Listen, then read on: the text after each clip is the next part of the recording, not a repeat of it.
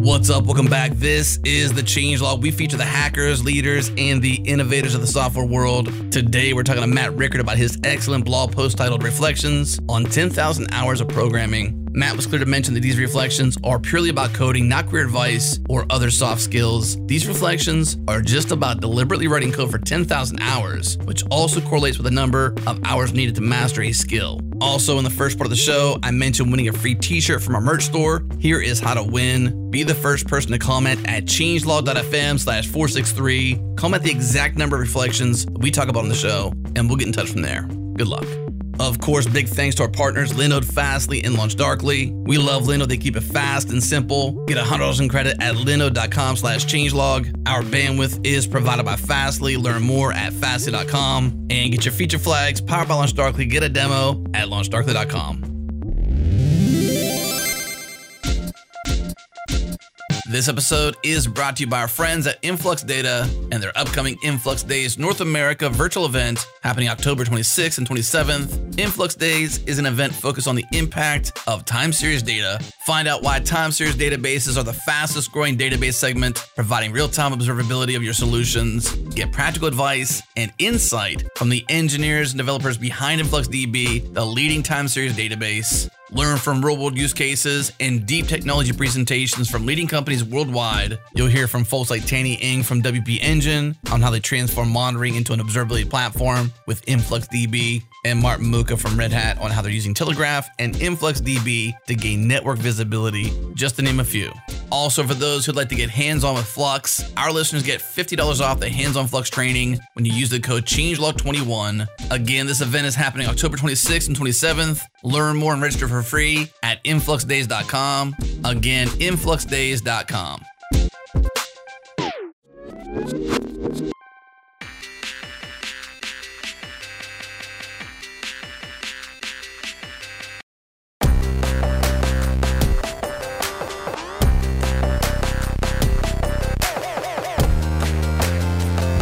Well, Matt, welcome to the changelog. 10,000 hours is a lot to put into anything. And at some point, you hit mastery. And in your blog post on the subject titled Reflections on 10,000 Hours of Programming, you quoted Malcolm Gladwell from Outliers, quote, The key to achieving world class expertise in any skill is to a large extent a matter of practicing the correct way for a total of around 10,000 hours, end quote. So 10,000 hours to master a skill, that's where we're at.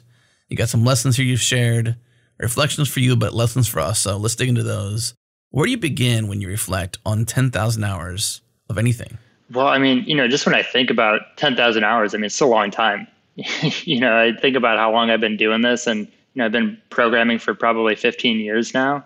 And it's a lot of time to do anything. So I've had tons of failures along the way, learned a ton of things. And I've been trying to blog more and, and write down these ideas so that I don't keep on making the same mistakes over and over again. So it's a lot for me as well. It's the drive principle that I do adhere to. Don't repeat yourself when they're mistakes. Don't repeat your mistakes. Dry them, oh, yeah. as they say.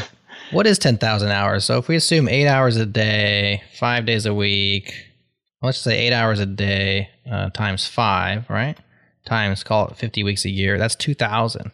So if you're working like a typical nine to five, take a couple weeks off for vacation, that's 2,000 hours a year and you got 15 years, so you're well over the, the high water mark. Did you do the math, or you just you just like, yeah, I'm there? No, I, I, did the math, and you know, I spent a lot of time in open source as well. So it's like it's not even a nine to five; it's like a six to twelve, or you know, whatever. I mean, it's an all day thing. So you're well over. Where did you get? Where did you earn your keep? You've had a couple different jobs. Uh, you want to tell us about your the ten thousand hours you put in, where it was, and what kind of stuff you worked on? Yeah, so you know, just been programming a bunch, programmed a bunch in school. After college, worked uh, in New York for a bit as a programmer. Came out to the West Coast here to work at Google and, and worked on open source. I worked on on Kubernetes and kind of specifically a bunch of sub projects in Kubernetes. So, was a maintainer of Minikube, uh, kind of the local uh, development environment for Kubernetes. Skaffold, which is kind of a Kubernetes tool to help you build and deploy your apps. And then Kubeflow, which is a machine learning kind of toolkit on top of Kubernetes as well. in addition to that, like I've just been kind of hacking on all sorts of open source projects. I wrote this configuration language Virgo, which is kind of for it's you could think of it as like if YAML was for kind of graph based configuration instead of more hierarchical. And then, you know, built a computer vision bot for RuneScape, which was just a game that I used to play as, as a kid. Nice. A ton. And, you know, learned a lot about programming through that um, just because, you know, I was always too lazy to mine the rocks or click the buttons uh, all day. And just like tons of projects like that. Awesome. Well, you can learn from experience, but you can also life hack, learn from other people's experience. So I loved this post. You had 31 things that you've reflected and it is specific to programming. These are not large life lessons or or people lessons. You say these are like specific programming lessons that you've learned. And I thought let's get some of these out. And we're not going to cover all 31 here. We'll reference the blog post, of course, but it's nice to have the one liner because you can kind of it can resonate with you or maybe shock you but then i think it's even nicer to have a conversation around these things hopefully they become even more sticky or more real to people so we're just going to go down pick a few see how long we last, mm-hmm. and talk about some of these reflections of yours. Sound good? Sounds good. I have a, a bonus for a listener too, by the way. Since we don't know how many we'll cover, and there's a, a free T-shirt in mind here. I'm curious if someone can listen closely, and the first person who can say how many we cover, if we cover all 31 or not, or at least how many we cover in the comments, gets a free T-shirt. So the first person to do that, comment, get a free T. Okay. What do you think, Jared? Sounds good. We'll have to partially cover a few, and so we'll have arguments over was that actually one? That's right. We won't use any of the real words. Be ambiguous, right? All the words have been changed to protect the innocent. Sounds good. Free T-shirt. Why not? Right. That's right. Could be the price is right. Just don't go over. Be under. okay, don't go over. Adam will uh, post the official rules in the show notes. Best effort gets a T-shirt. This audience is software developers. You know, we are pedantic, so we want to have the specifics laid out in code if possible. Can you put it in a smart contract, Adam? That would be appreciated. Yeah, I want to write it in Ether, honestly. It's going to be fun. All right, let's pick up on a reflection. This seems to be perhaps your favorite, or you said you wrote some configuration language yourself. Here's one about configuration. I had not heard of this. This is uh, reflection number 30. Oh, I probably shouldn't list them now because we're making it more difficult. This may or may not be in your list. And this is about the heptagon of configuration, Matt, I'm gonna let you explain that to me because I've never heard of this before. Yeah, I mean, you probably have never heard of it because I, I, you know, I try to come up with it myself. I try to coin, okay. coin the term, so it's you know, it's a, it's a new thing, but it's me trying to describe a pattern that I've seen in kind of software configuration, where configuration seems to evolve through specific increasing levels of flexibility and, and complexity before returning to either hard coded values or bash so you go from like hard coded values, which are the easiest, the simplest configuration, but provide very little flexibility.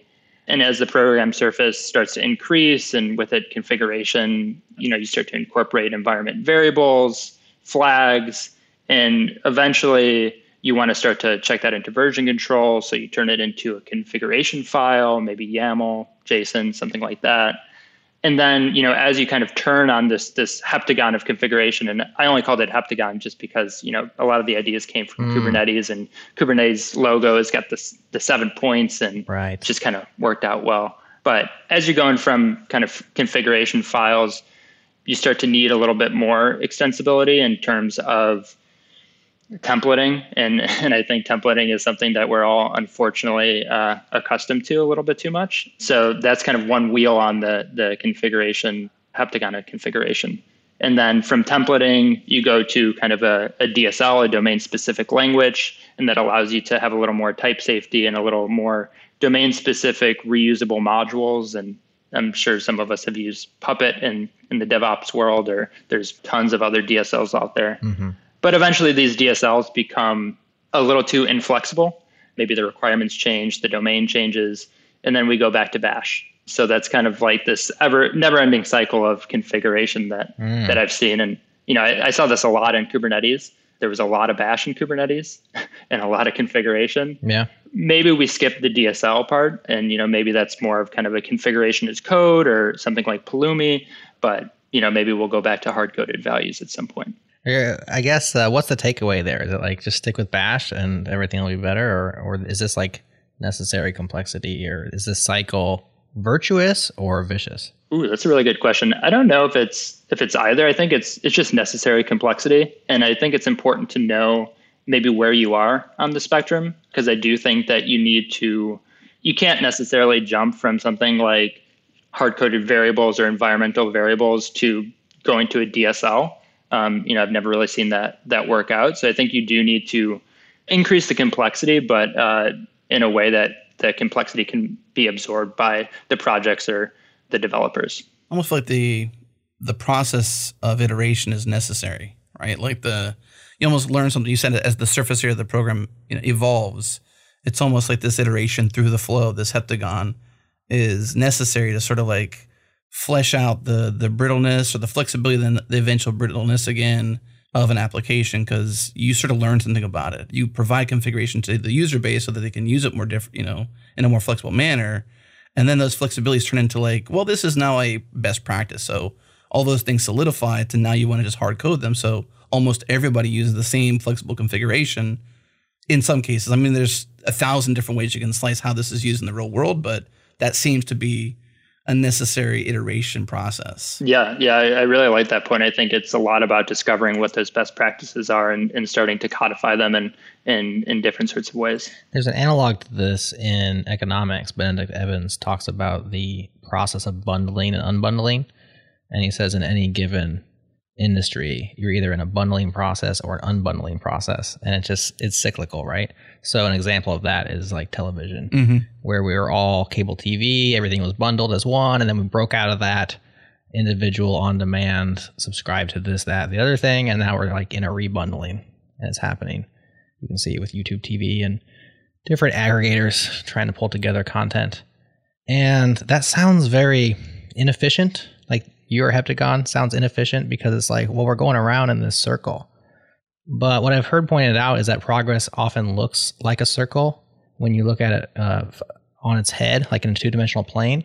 But then when you get look at it in three dimensional, it's more like a helix, where it is moving in this circular way, but it's getting better as it goes. And I, I think with software, that's a lot of what we're seeing is these iterations, and a lot of times returning to the old idea, but you're returning to it with new eyes, or returning to it with new tools. And so you are building up, but you're not like building blocks on top of each other. You're kind of like circling a wagon, but you're going up, you know, it's like a helix rising, which is slower than we would want it to, but it's still progress, right? Yeah, yeah, I think that's a, a great point, and I, I think we're seeing that play out in the data stack a bit with a lot of old ideas around tooling around data warehouses. And now that we have cloud data warehouses, you have Snowflake, BigQuery, Redshift, et cetera we're bringing back a lot of those old ideas, things like OLAP cubes. There, you know, there's analogs to that now, mm-hmm. and just it seems kind of like more of the same, but it's really different once you start to look under the surface.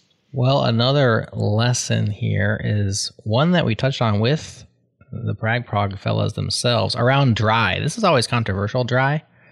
And it's because we all think about it a little bit differently, or I think that we all misunderstand what their point was. They did point out on that episode when we had their 20th anniversary show that one of the most misunderstood points in the Prag Prog book is the chapter on dry. So they tried to rewrite it. I haven't read the rewrite very closely to know if they accomplished uh, clarifying that. But you have a point here. One of your reflections says Know when to break the rules, for rules like don't repeat yourself. Sometimes a little repetition is better than a bit of dependency. And you link to another blog post of yours called Dry Considered Harmful. You want to unpack that one for us? Yeah, I mean, the dry consider harmful, maybe that's uh, um, clickbaity. Yeah, a little clickbaity.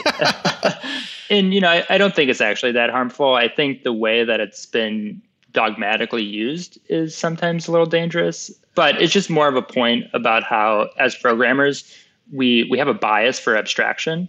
So understanding that we have that bias and trying to keep it in check, especially when it comes to duplication versus encapsulation.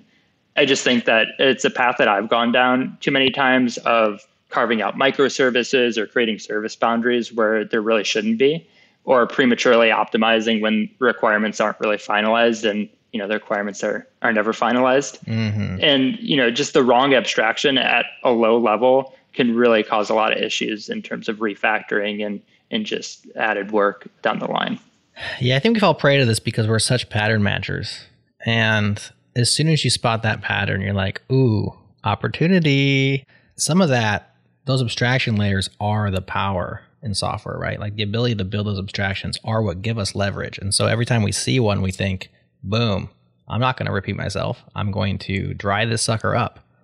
But like you point out, oftentimes that second iteration, that second usage is not actually generalizable, or it looks generalizable until you find the third one, which you know, just throw another param on the function, you know, is, is, what we do. We're like, well, I'll just throw a true false at the end of this thing. And then I have this extra branch in my function because it didn't actually map onto the use case like I thought it did. So a lot of it's just that enthusiasm, I think, of like, ah, here we go. I'm going to dry this sucker up. Feels so good. But it does come back to bite. Yeah. I, I don't really know how to get around it. It's just, you know, I, I keep on falling prey to it over and over again. But maybe that's just kind of the name of the game. What do you think comes out of the falling prey to it again and again? Do you think that uh, it's a necessary thing that you just learn from and grow from as a result of like just this awareness that it's not efficient to repeat yourself? instead of saying don't, let's say maybe not repeat yourself or should not versus don't. And it's kind of a little softer on the. Mm. It's maybe just being more aware of the times when there are the patterns that you should said, Jared. Like the pattern matching, to just be aware that these can lead down bad roads if you repeat yourself too often. It makes sense to dry up things. You know what I mean? To treat it more loosely. It's like an awareness thing. Well, it's worth pointing out what their the rule really was or is yeah. That they point out in the pragmatic programmer book. And the repetition is not about code. That's where we all get it wrong. Like anytime you're repeating code, it's bad. So don't repeat yourself. So let's create a function, name it, etc. Abstract a function. What they were talking about is knowledge in your system. Like every piece of knowledge in your system should live in one one place and one place only. But because the acronym was dry and it's such a catchy thing and it's easy to remember, don't repeat yourself. As soon as you start repeating something, you just immediately apply it, right? Yeah. But that's not the point. It's not about the code that you write. Now, some code it does represent knowledge, so it does overlap. These things are not completely black and white, but that was what they were trying to say. Maybe they say it much better in the 20th anniversary edition, but that's why we all get it wrong. I don't know, Matt, what has anything helped you? I mean, you're writing this as a reflection, so you've obviously thought about it. Do you just tread more softly? I mean, I've introduced the rule of three for myself, which I think I got from Jeff Atwood's Coding Horror blog, where he's like, you have to use something three times before you'll generalize it. Because I have found that it's usually that third use that points out how bad my abstraction is.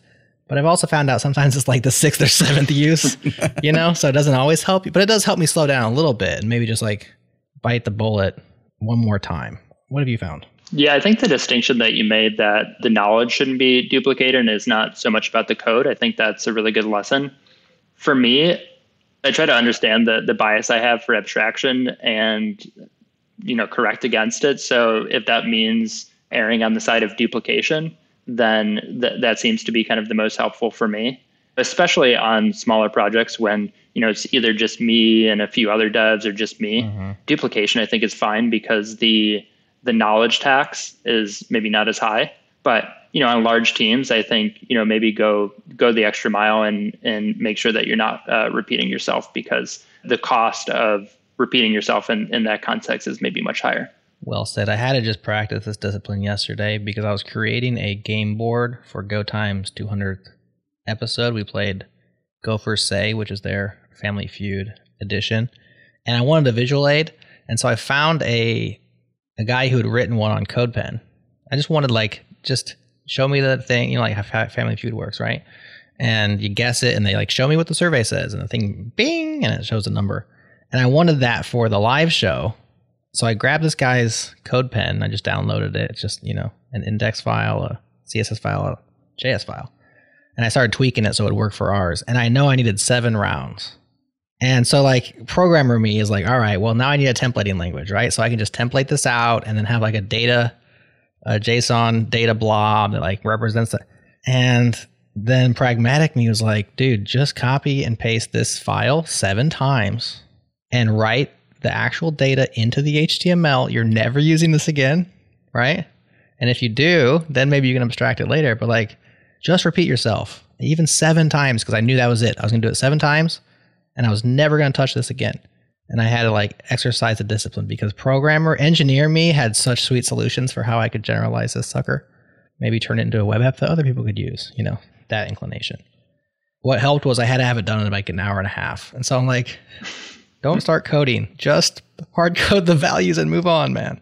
it's tough. It's tough to fight that that urge to generalize. Let's move to the next one. Here we have a reflection of yours around code comments.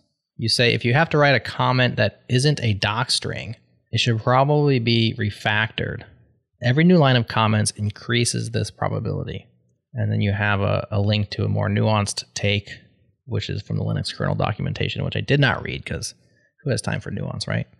First of all, tell us what when you have that. It's not a doc string. What specifically do you mean by a doc string? And then how did you learn this, and why do you believe this? Yeah, I think a doc string can mean a few different things in, in different languages. I think for for something like Java, it, you know, maybe it's a little bit more defined, but basically just a, a, a comment that describes what the function is actually doing and th- maybe that feeds into some sort of language server or automated documentation. Right. So you're talking about inline comments, like contextual things, hints. Exactly. Okay. And you know, I, I wrote this more as kind of like it. You know, it should be maybe a uh, you know, yellow flag, maybe not so much a red flag in terms of, you know, when you see this happening. Mm. I think the I linked to the the Linux kernel documentation, and I, I, think they describe it very well. And and they say you should never really try to explain how your code works in a comment. It's it's much better to write the code so that that, that the working is obvious, and you want your comments to tell what your code does, not necessarily how. And I think that's kind of the right way to go. Mm-hmm.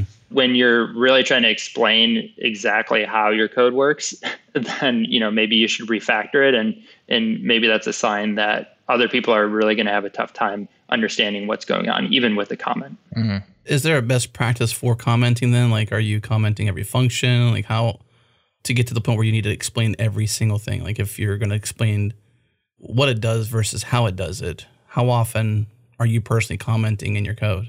Is it frequent? A lot? Yeah, I would say in terms of inline comments inside the function, I would say rarely you know, unless you're doing something, you know, really clever where it's not that obvious and, you know, you can't get any sort of context clues from variable names or control structure. I think it's it's pretty rare to see that. I mean, it also depends what kind of program you're writing, right? If you're writing a really low level library, you know, I think it does make sense to be overly verbose. But you know, if you're writing some sort of business logic, I think it maybe makes a little bit more sense to you know keep it at the function level, or you know put it in maybe a different place. Yeah, I think the rules changed entirely for like library authors, maybe API designers versus somebody who's writing application code. You know, business logic. I think the rules change, the best practices change most of my comments are apologies to my future self. Like, sorry, I couldn't think of a better way to do this, you know? or like admitting this is gnarly, this is a little bit gnarly, but I couldn't think of a better way. And sometimes you just have to move on and come back and you'll, it'll come to you. But yeah, I think the what and the whys, those should be inline comments, not the hows, because the how can change, right? That's implementation details oftentimes we see jokes because the comments describe something that no longer exists, you know? Like comments become out of date, especially when you're saying how. That's the most out of date thing because that's going to churn is the how, usually more than the why. Yeah. But this ties into another one that you say, which is if it looks ugly, it's most likely a terrible mistake. but I just love that because it can apply to so many aspects of life. But your point is like refactor the code versus making the comment if you can, like refactor the code so it's readable and, and clear. But then you say if it's ugly, it's most likely a, a huge mistake. Where'd this one come from? I mean, I love it, but I'm not sure where you drew that conclusion. Yeah, definitely personal experience here. When I was working on on Minikube, a lot of the complexity is around, you know, it's spinning up a single node Kubernetes distribution on your laptop. So not only are you one layer deep with containers, you're also another layer deep with the fact that it has to run in a virtual machine on your laptop. And so that's Windows, that's Mac OS. We optionally spin up a, a VM on Linux.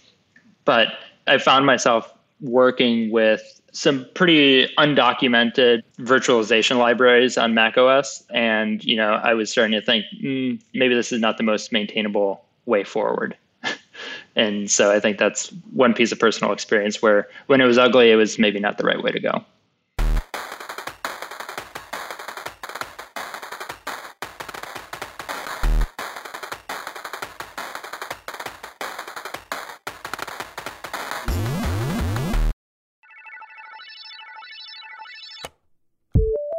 This episode is brought to you by Retool. Retool is a low-code platform built specifically for developers that makes it fast and easy to build internal tools. Instead of building internal tools from scratch, the world's best teams, from startups to Fortune 500s, are using Retool to build their internal apps. Assemble your app in 30 seconds by dragging and dropping from the complete set of powerful pre-built components. From there, you write custom code, connect any data source, API, and build custom logic and queries to create exactly the right tools for your business. Spend your time getting UI in front of your stakeholders, not hunting down the best React table library. Retool is also highly hackable, so you're never limited by what's available out of the box. If you can write it in JavaScript and an API, you can build it in Retool. Try Retool out for yourself at retool.com slash changelog. Again, retool.com slash changelog.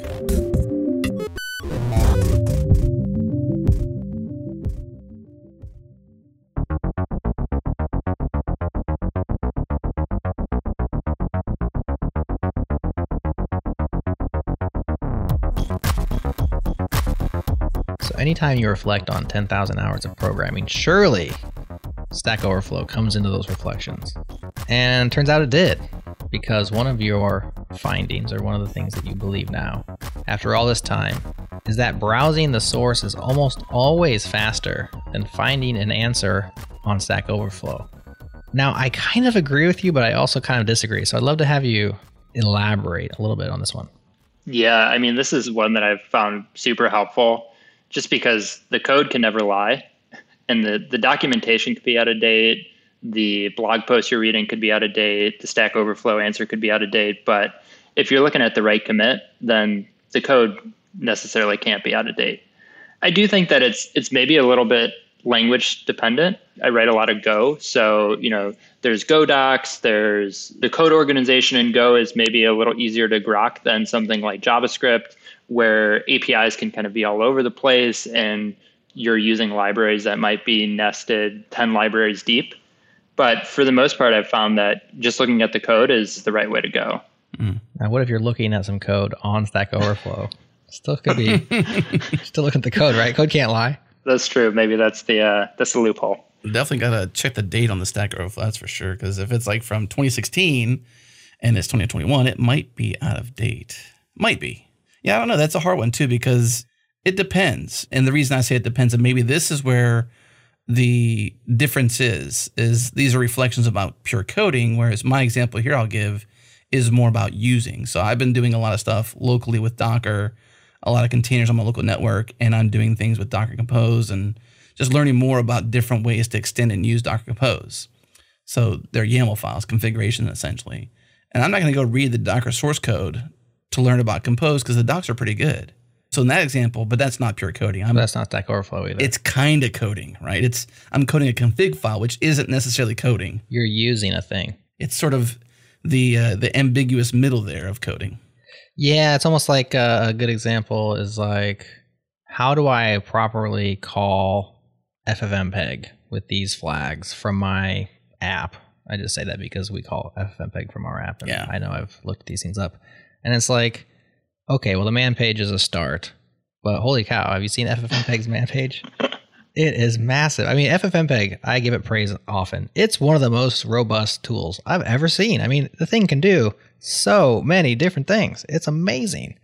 And it's incredibly black box. I mean, even the flags are very weird. And I end up on Stack Overflow a lot.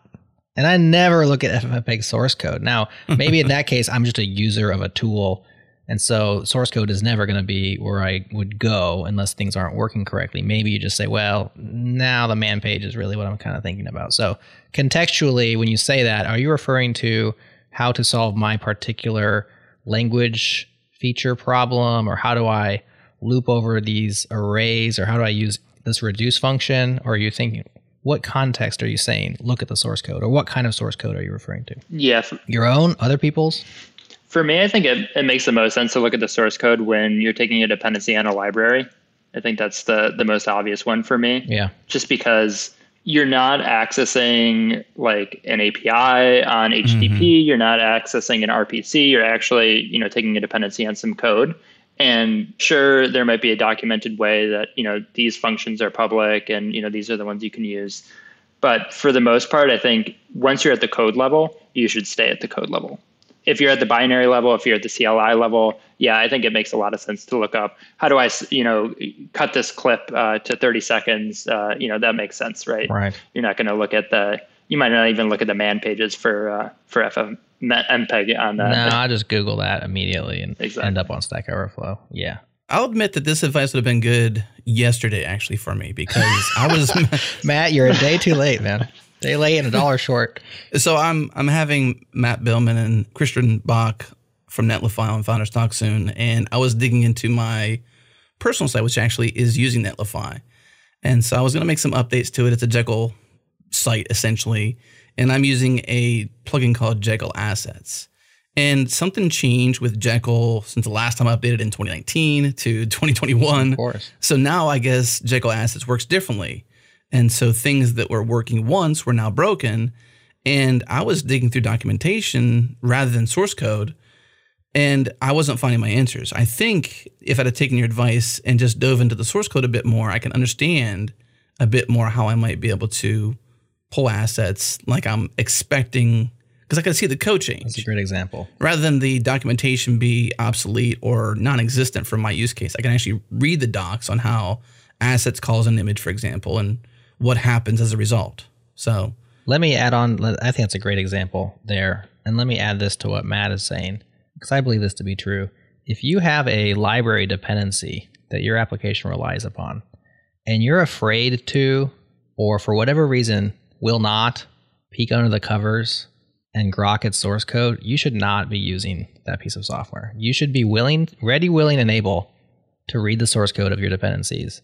Now, sometimes those people are better at writing software than you are. I've learned tons of things. Other times you're like, what the heck is going on? Well, if it's ugly, it's probably a huge mistake. No.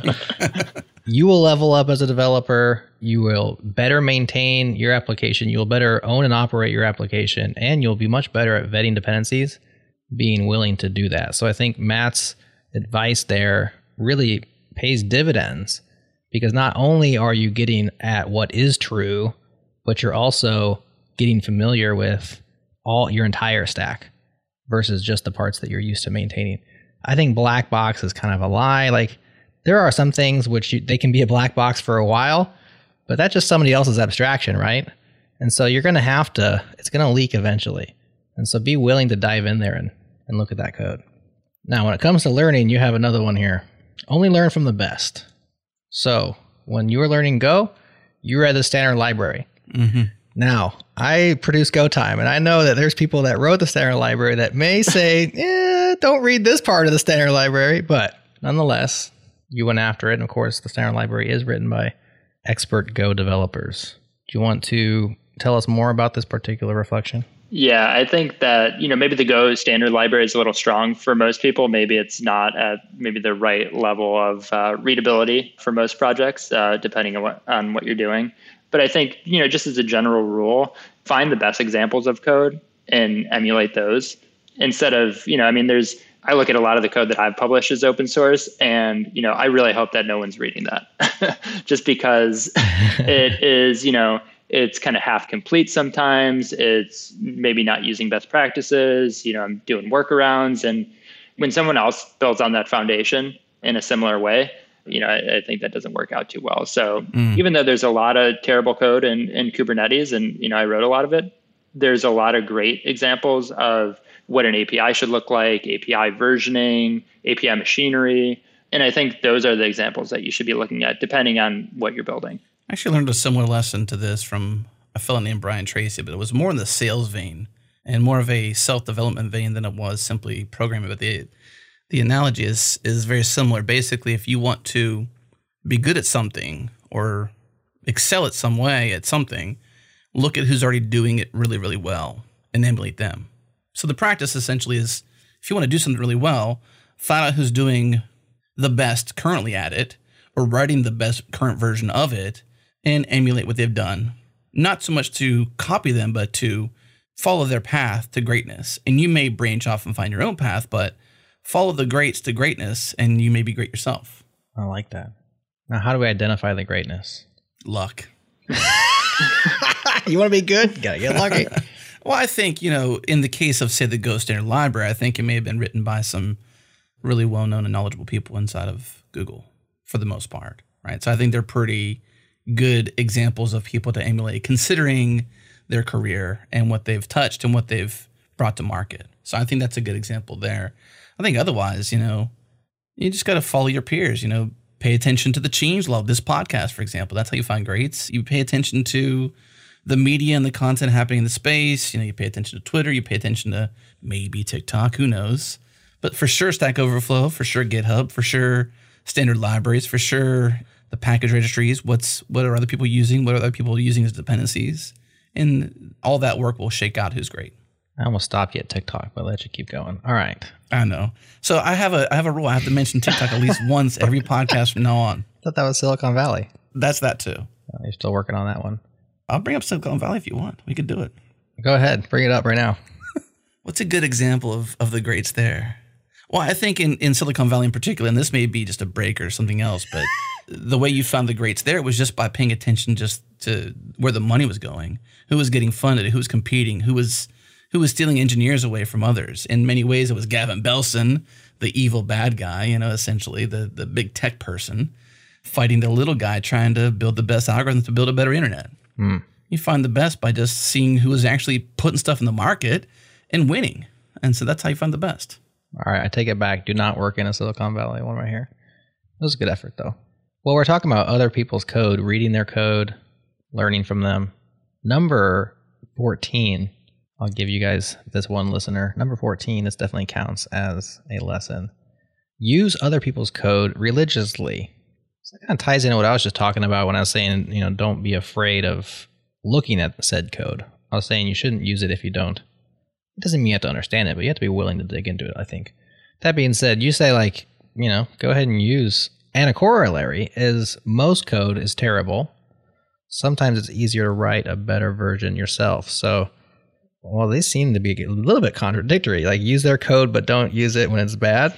Yeah, I think what I was trying to say there was that all code is, is terrible to some degree. So even if you if you look at uh, a library and you say, you know, oh, maybe I could do this better, you know, sometimes it, it still makes a lot of sense to take a, a dependency on that library and use it just because it's been maybe more battle tested it's maybe a time thing in terms of like you know you maybe you could you could write something as good you haven't really tried but is that kind of the the core value that you're trying to drive in in your application or something like that. Mm. So I think maybe just don't be afraid to take dependencies. I mean, know what you're what, know what you're getting into to some degree. A lot of the other rules are around, you know, not tangling your dependency tree, not taking dependencies on super tiny libraries.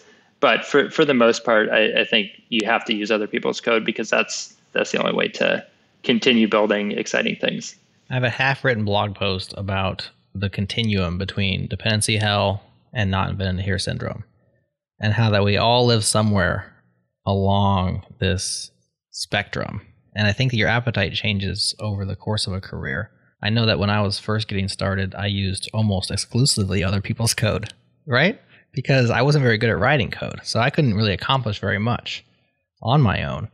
Easy example maybe you're using ruby on rails and you're like i want to do authentication. And it's like i don't know how to do authentication. And then this was years ago you would find the devise library and you would use that code and all of a sudden i could do authentication. It gave me powers i didn't previously have.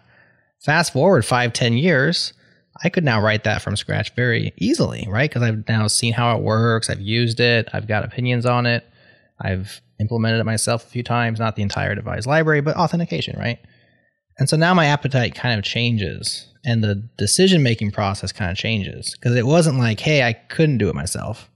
But now it's, should I do it myself? And so, how do you make these decisions, Matt? You've put your time in. Surely you've gone from in certain areas can't accomplish it to now you can accomplish it, right? You could code it up. But how do you decide what are the circumstances in which I go ahead and take on that dependency, or when do I break out the text editor and write it myself? I think a lot of it is is context dependent on what you're building. Uh, for instance, when I was writing lower level kind of library code, in that sense, I think you want to take as few dependencies as possible, just because it can really complicate some of your downstream consumers if you know they need a dependency on, let's say, like leftpad or something like that. But if you're, you know, if you're writing more kind of higher level application code, you know, I think you got to ask yourself, what goal, what what are you trying to achieve here? You know, if you're working on a startup, I think it it makes sense to outsource as much of the non-core value proposition uh, of your application as possible. Sure, you can write your own authentication library, but just look at how many amazing startups have been built on Ruby on Rails, GitHub, Shopify, GitLab. Uh, you know, just to sure there's a, a ton others, but sometimes it, it, it makes sense to just use other people's code in that case. Would you also say it's like proven ground? where if you're at a lower level, you're on less proven ground. So there's probably less code to potentially even choose from, even if you could. And maybe where you're in more proven ground, say a front end where things are sort of stabilized or something like that, it makes a lot more sense because maybe even the user base of that dependency might be great. They've got a lot of community happening there, a lot of support coming in. So it makes zero sense for you to invent here rather than dependency yourself. Yeah, I think that's a great point. Yeah, especially around certain projects where the community rallies into a specific project. I mean, Devise is a good example from maybe five, ten years ago now, where all of the authentication things, like instead of rolling your own, you use Devise and then you worked on Devise with the Devise people, and everybody's making that one thing better. And so you have way more eyes on it. You have way more feature development, bug fixes while you're sleeping. Like that whole community open source flywheel gets rolling. And that's a, a real benefit. Now, on the other side, a community can move away from you in your project, right? Like all of a sudden they're adding things that you don't want or need and you disagree with. And too bad the community all thinks this is good, but hey, I don't need SMS based two factor auth. And like now you're just adding lines of code to my project when I upgrade and I don't care. Not in Devise's case, it's pluggable. You, it was it was pretty good software, still is probably. But you know what I'm saying? Like a, a, piece of software, a dependency can start off like completely fitting you. And then a few years later, it's like, this thing's heading in a direction that I don't like. And then it's time to jump ship or find an alternative or start writing it yourself. There's, there's a lot to think about with these things. Mm-hmm. I think it goes back to your earlier point about the cycle of bundling and unbundling as these libraries just grow to to accomplish all use cases. Right. As your API needs are, you know, much smaller, maybe it makes sense to to break out and, and roll your own to actually reduce that API surface and it ends up being actually a more stable and maintainable piece of code. So we did a show on JS Party with Ahmad Nassri, who was NPM's CTO for a while. He also started Kong or he was involved in Kong. Been around the block, has seen a lot of things, and he takes a very hardline stance that you should only write code that only you can write or you and your team. Like only write the code that makes you unique and different and you have the special skill set. Everything else you shouldn't be writing. Him and I actually go back, back and forth on that episode. Maybe we'll link up to it because it's, it's an interesting conversation. But I thought, wow, here's like a real context independent, right? I agree with you. I think context does matter. But he's saying, like, nah, pretty much if it's not unique to you, you're wasting your time and your cycles.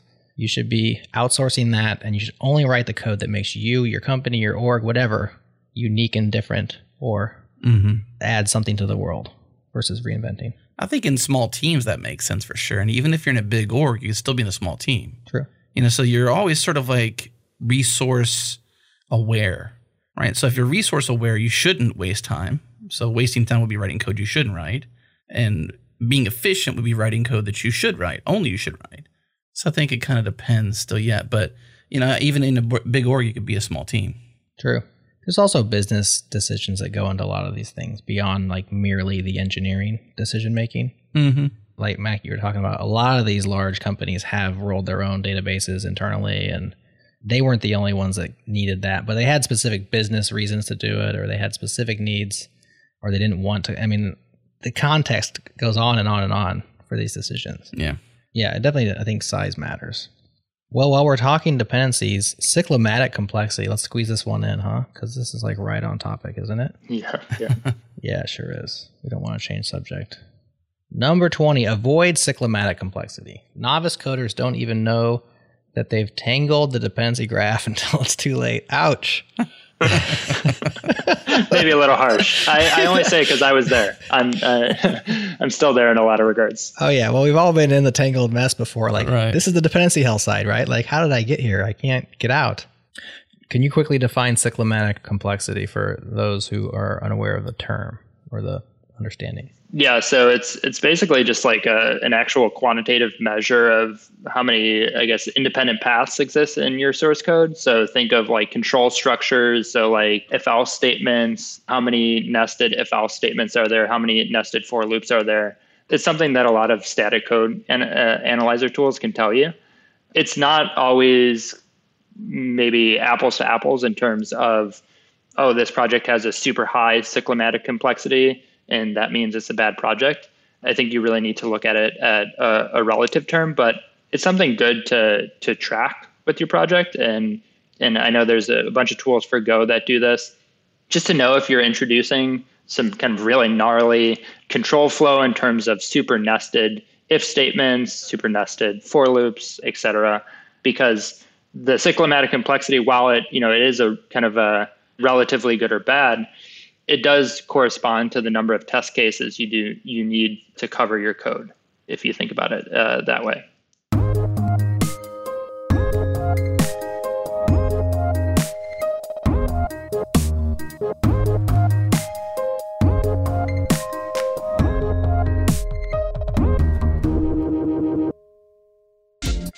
This episode is brought to you by SourceGraph. SourceGraph is universal code search that lets you move fast, even in big code bases. Here's CTO and co-founder Beyang Liu explaining the problems that SourceGraph solves for software teams. Here's a use case that we hear about all the time. It's this scenario where you're uh, a developer who's new to this area of code. Maybe you're new to the team as a whole, and this is part of your onboarding experience, or maybe you know you've been on the team for a while and you're trying to uh, make a change to a code, uh, part of the code base that you're less familiar with. So an issue gets assigned to you, you start coding away, but immediately you stop because the very first thing you have to understand is the context of the code that you're trying to, to, to change. Um, if you don't understand that context, it's likely that the change you make is, is going to get uh, rejected or it's just not going to be uh, it's not going to make sense within the context of the broader code. This is a natural point where SourceGraph comes in. You know, before SourceGraph, how you would do this, you know, you might go to your editor, you would clone down a bunch of related repositories to uh, whatever issue you're trying to fix, uh, open them up in your editor, and you'd use your editor as kind of this code uh, browsing utility. A lot of people do that. Um, other people might find that annoying, so they go to a, a code host interface, uh, you know, like GitHub, and read through the code there. With SourceGraph, you basically have this single search box that is your window or your portal into all the code inside your company. And so you can immediately jump to the relevant pieces of code. You can click around, you know, walk forward and backwards the reference graph of code, jump to definition, find references, um, use multiple tabs. You can share links with colleagues that you want to ask about a particular section of code. It's just this very natural interface for doing these uh, kind of mental model building exercises that we all do when we're trying to understand a, a particular piece of code. All right, learn how SourceGraph can help your team at info.sourcegraph.com slash changelog. Again, info.sourcegraph.com slash changelog.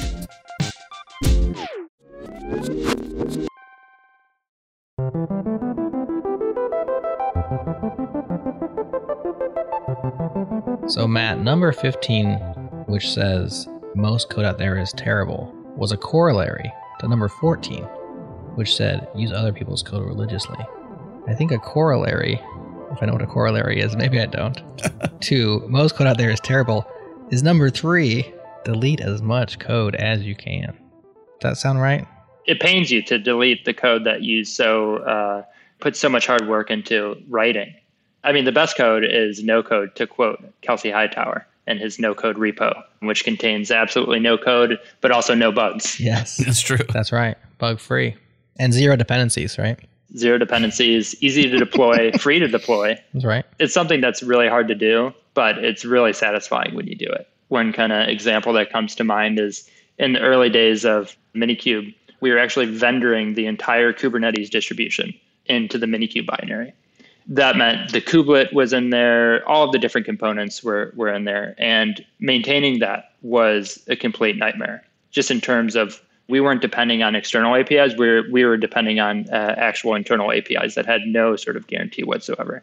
And so once we were able to move over to a different solution, I mean, I probably deleted maybe like 4 million lines of code in one PR. Wow. It was great because our unit test coverage went way up the tool became much more reliable and you know we didn't have to spend nearly as much time maintaining all these different patches and and different uh, pieces of code the difference there might be that you didn't write that code, right? You wrote the code to maintain, but you didn't write the four million lines of code. That's true, but I, I think you know even you know deleting a, a, a, package dependency in, in my mind still counts as as deleting a ton of code. I think sure. if you can delete, yeah. Well, I don't mean to downplay what you did. What I mean is is the emotional tie to the code. Exactly. Yeah, it's it's much easier to delete someone else's code than to delete your own code. right. but I think yeah, deleting your own code is is definitely much more important. I have never identified closely with my code. I think a lot of people do, and I do understand why you would, because like you said, you put your that's your thoughts in on in software, right? It's your it's your time, it's your effort. I understand it, but I do not and have not identified closely with my code. In other words, I've always loved to delete my own code. I've never been like, oh shucks, I'm really gonna miss you, 40 line function, you know? I've just been like, good, I don't need to do this anymore because it has always felt like a liability to me. It's never felt like something precious to hold on to like other things do.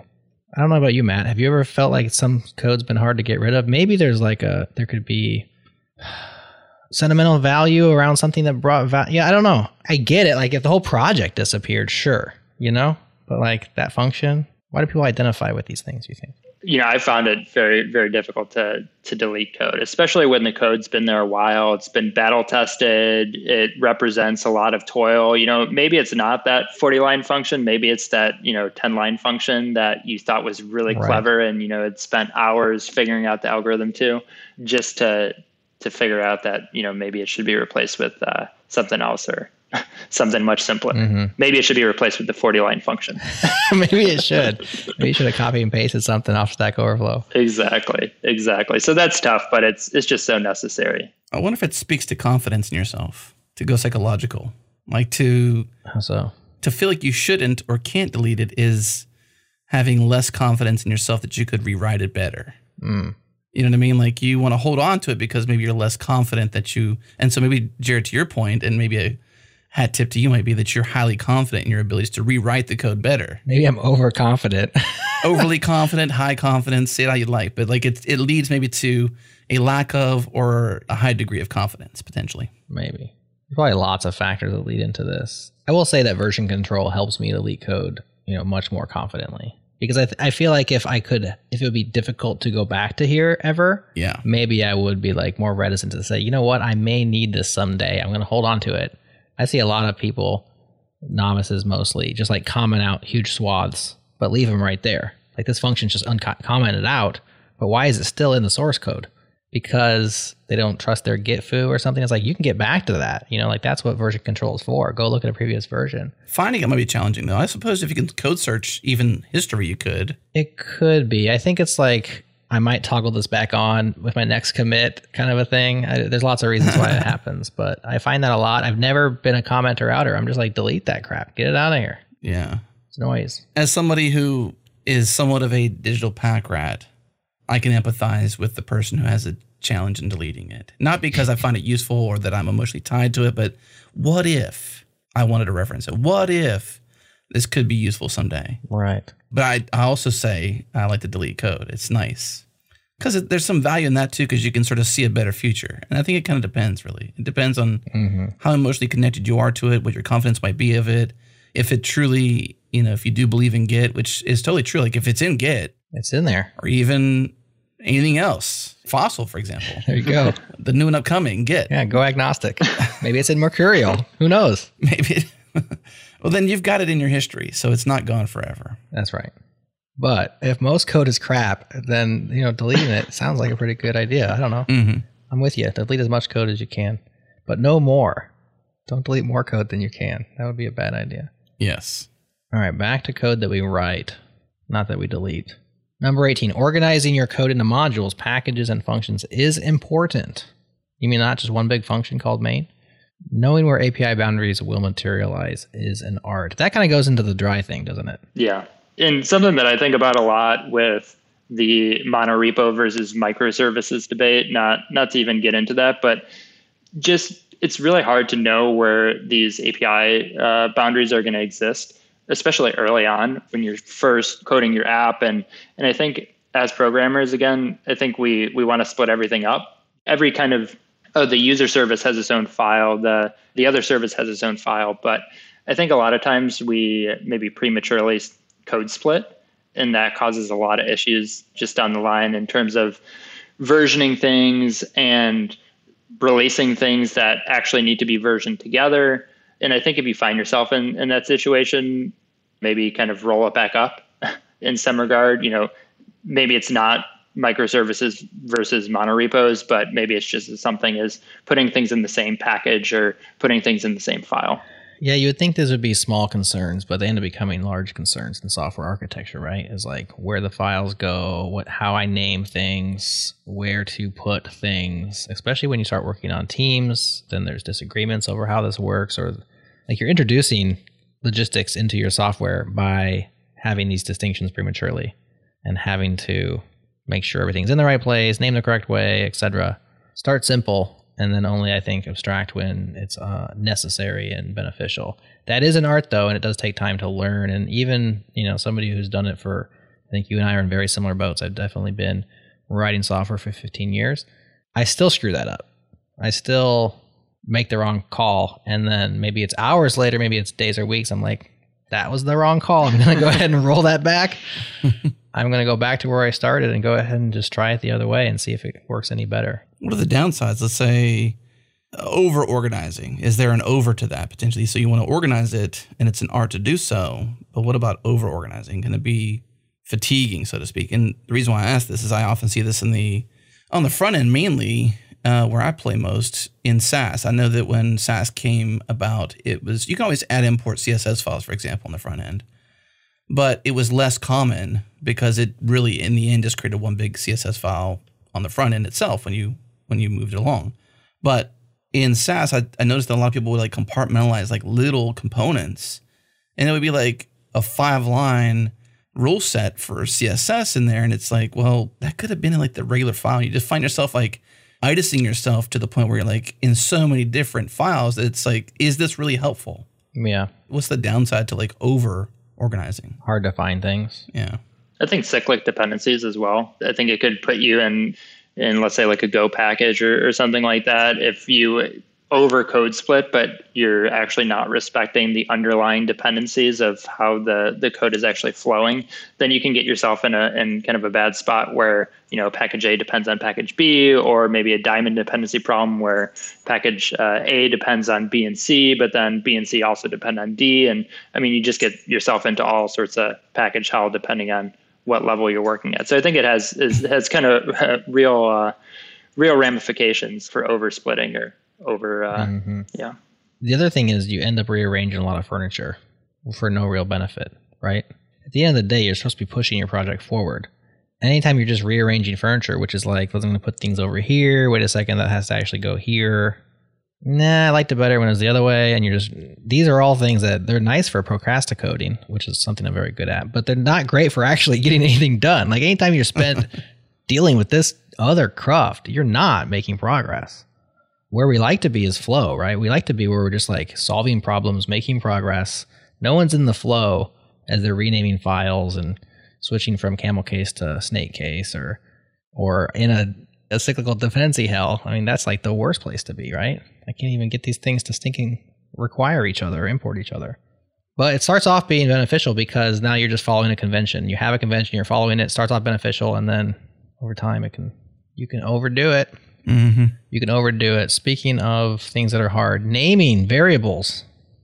You say naming variables correctly. This is your point. This is like three words. Oh, sorry. It says name them correctly. Well, that's helpful, Matt. name them correctly.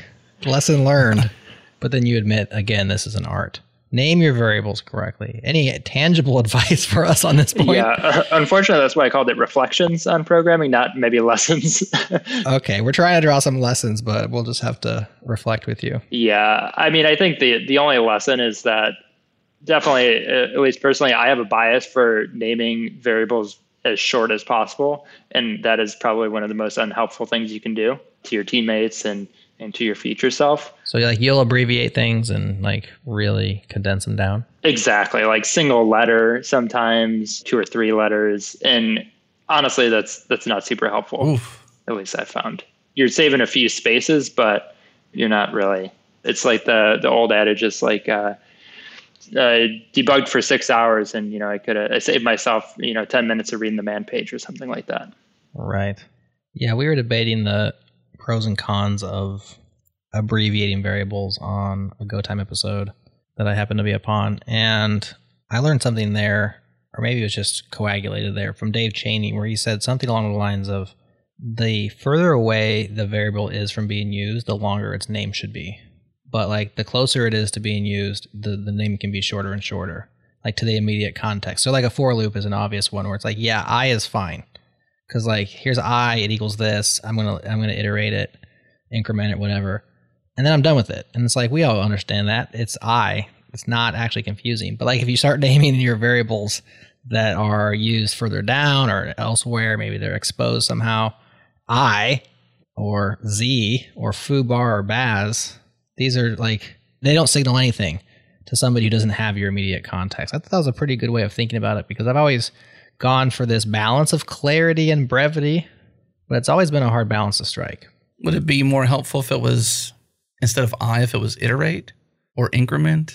That's where you can really like drive that point home because if you can say what would the extended version of I be? Iterator. And would it be more useful? Yeah, I think in the case of like a for loop, I think I is just totally fine. That's my take on it. Like I would mm, use of it. Of course it is. But I mean like let's do the exact opposite as a fun case let's expand it to like its full word. Would it be iterate or increment or what would it be? Yeah, I would think it's an iterator. Like that variable is yeah. one that you're using to iterate. So I'd call it iterator, something like that. So would, would it be more helpful or less helpful if it was for iterator? Just, you know, if the variable was iterate instead of I. It's too much typing, man. Too much typing. too much typing, right? So the answer is no, not more helpful. this is why Matt likes to make them as small as possible because it's just annoying. Right. Like it's just a balance of like this annoys me, even with tab completion, versus this is yeah. has a useful symbol.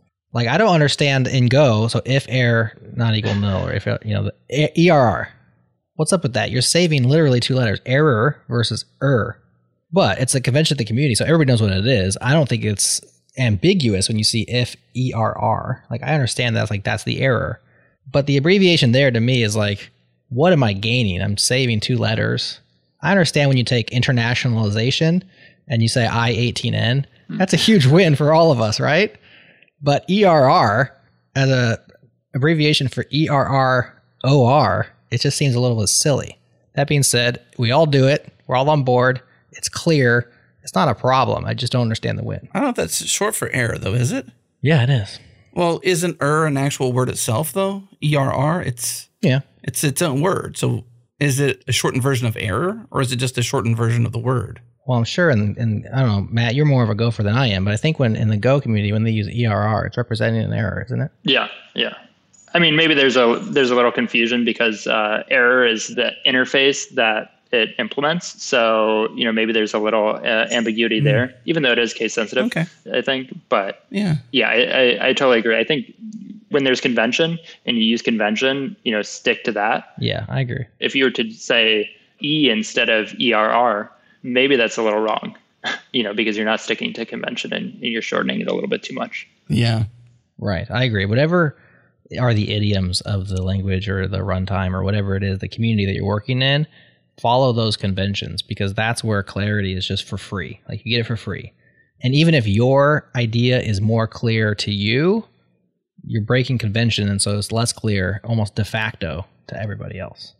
But in the case where there is no convention, I think Dave Cheney's rule of like the further away a thing is from being used, the more verbose or more information has to be in the variable name. I think that's a pretty cool rule of thumb. Obviously, rules are meant to be broken, so there are times where it may not make sense. But I thought that was a an actual tangible way of a takeaway because when I say I like to say, hey, this variable name is terrible too, but like lacking any other information, like, well, that's not useful. How how could it be better? Like, well, yeah, it's 27 characters long, so that let's yeah. So that's not good. There's such thing as too long. I think the point he's making there is like if you're going to see it frequently make it brief right? Because like you're going to see it more often. The quicker you get something done that you're familiar with we're going to happen frequently probably the better.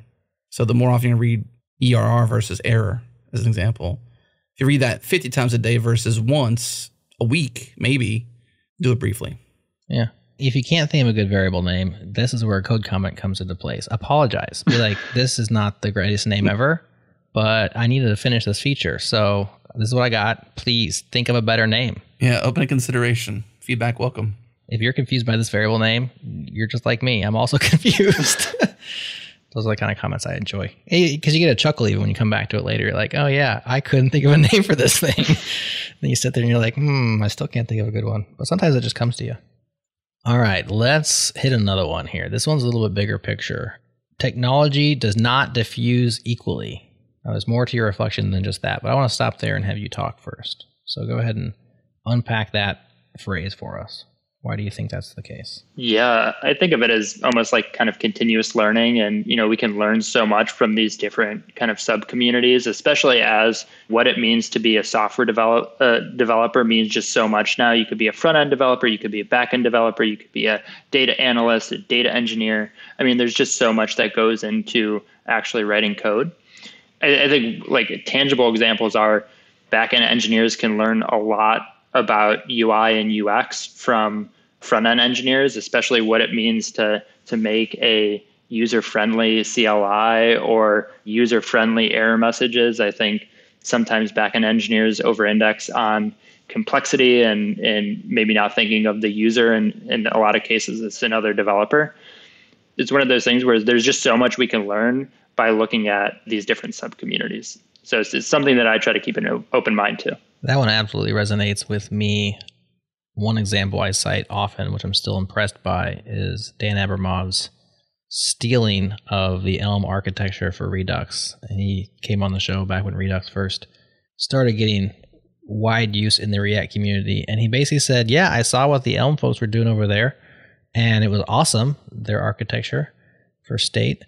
And I decided uh, React needed that. And so I built Redux. And you know, shamelessly great artist steal. And he gave great, I mean, credit to the Elm folks for coming up with a cool system that Dan learned about and appreciated and said, I'm going to bring that over here. And everybody benefits, but I think, when those things propagate across community bounds for sure. So individual takeaways there, I guess, is kind of like keep your head up and and know what other people are working on, or don't don't niche down, or don't go so focused in on a singular aspect of any specific part of the tech world or is that the advice then? Seems like it is. Yeah i think your example from dan is is amazing. I think it's it's just like ideas like that that can kind of pop up in a lot of different places and you can look at it and say oh my god this would be amazing for the project or the part of the stack that i'm working on. And you know i just think there's there's so much cross pollination that can still happen and it's just such low hanging fruit in terms of how we can push all of this technology forward. Yeah. We often think in camps, you know, we often think, uh, oh, JavaScript or Go. And this is an example we often run across with Go time and JS Party, like, you know, which one's better, you know, always a competition and, you know, JS Party. Sorry. But to be able to look, uh, to be able to look beyond the lines of the camps and say, what ideas have you implemented that, that would translate to our ecosystem and make sense for us to look at? I think is something that's been a a hallmark for this show really since its inception. Like we began as the Changelog. We began not choosing the Ruby camp uh, despite our Ruby roots in many ways. We didn't choose a specific camp and say this is the Ruby Changelog. We we said this is the Changelog because open source was moving fast. It was difficult to keep up, and this show and the blog that came from it was an example of how to pay attention agnostically across the board and to cross pollinate those ideas. I think this is like core DNA for us and phenomenal advice from you. Here's another awesome example. This happened just recently. I love seeing it because it means we're having a little bit of impact out there. So there is this idea with to do comments, which talk about commenting and best practices, is that you know you always leave these to dos lying around our code bases, and then nothing else happens. Like that's where they are, and usually these things never get done. And a lot of times it's because you forget about it, or it depends on something else changing. Well, there was a cool idea coming out of I think the Rust community, and there's also a Ruby gem for this, where they started having these self-destructing to-dos. Have you guys heard of these? So it's like you write your to-do, It's like a static analyzer kind of a thing. You write your to dos in a specific syntax where you can apply criteria to your to do, whether it's like based on a certain time frame or based on a URL that has to, you know, whatever. I can't remember all the different things, but you can add these conditions to these to dos. And then the tooling provides integrations, I believe, into editors and different linters and stuff to like bring float those to dos. It's kind of like with the Gmail where you can like push things off till later and then they come back and that was a really cool idea. Well, then somebody got inspired by that, and they they made one for Python. So that person's name is Clement Seaver, and he wrote To Do or Die. They're called To Do or Die, and they're uh, To Do or Die Python edition.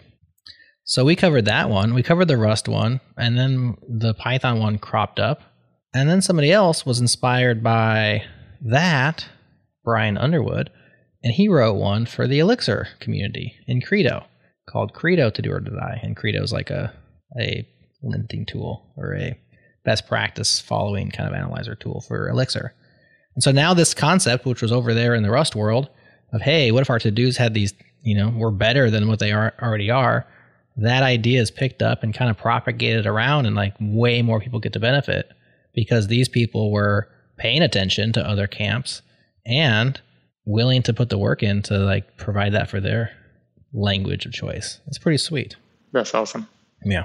Well, Matt, we've come to the end of our time here. This has been awesome. I appreciate you writing down what you did so that we all can learn from your reflections. We can discuss and pick them apart and agree or disagree. Certainly propagating good ideas and your hard-earned experience out there for other people to to learn from. I think that's really cool and Appreciate you writing up. Looks like you're blogging quite a bit lately. We'll have links to your blog, this article, everything else we mentioned, that JS Party episode as well, in the show notes for everybody. The one I referenced with Ahmad Nassri, if you want to listen to that discussion as well. Anything else you want to say, Matt, before we call it a show? I mean, thanks for having me. I had such a blast, and I've been such a long time listener, so it's it's fun to be on the podcast. It's good to have you, Matt. Yeah, it was lots of fun. Appreciate it right, that's it for this episode. Thank you for tuning in. What reflection or learning was your favorite from this show? Let us know in the comments. Of course, as we mentioned in the show, be the first to comment with the correct amount of reflections we cover on the show at changelog.fm slash 463, and you will be the winner of a very awesome, very comfy t-shirt from our merch store. Good luck to you. Coming up next week, we are talking about the insane tech hiring market with Gergely Orosz. Don't miss that episode. Big shout out to our partners Linode, Fastly, and LaunchDarkly. Also, thanks to Breakmaster Cylinder for making all of our awesome beats. And thank you to you for listening to the show. We appreciate you. Do us a favor if you enjoy the show, tell a friend. We'd love to have them as a listener. As you may know, word of mouth is by far the best way for podcasts like ours to grow. The Galaxy Brain move is to subscribe to our master feed at changelog.com slash master. Get all our podcasts in one single feed. Thanks again for listening. That's it for this week. We'll see you next week.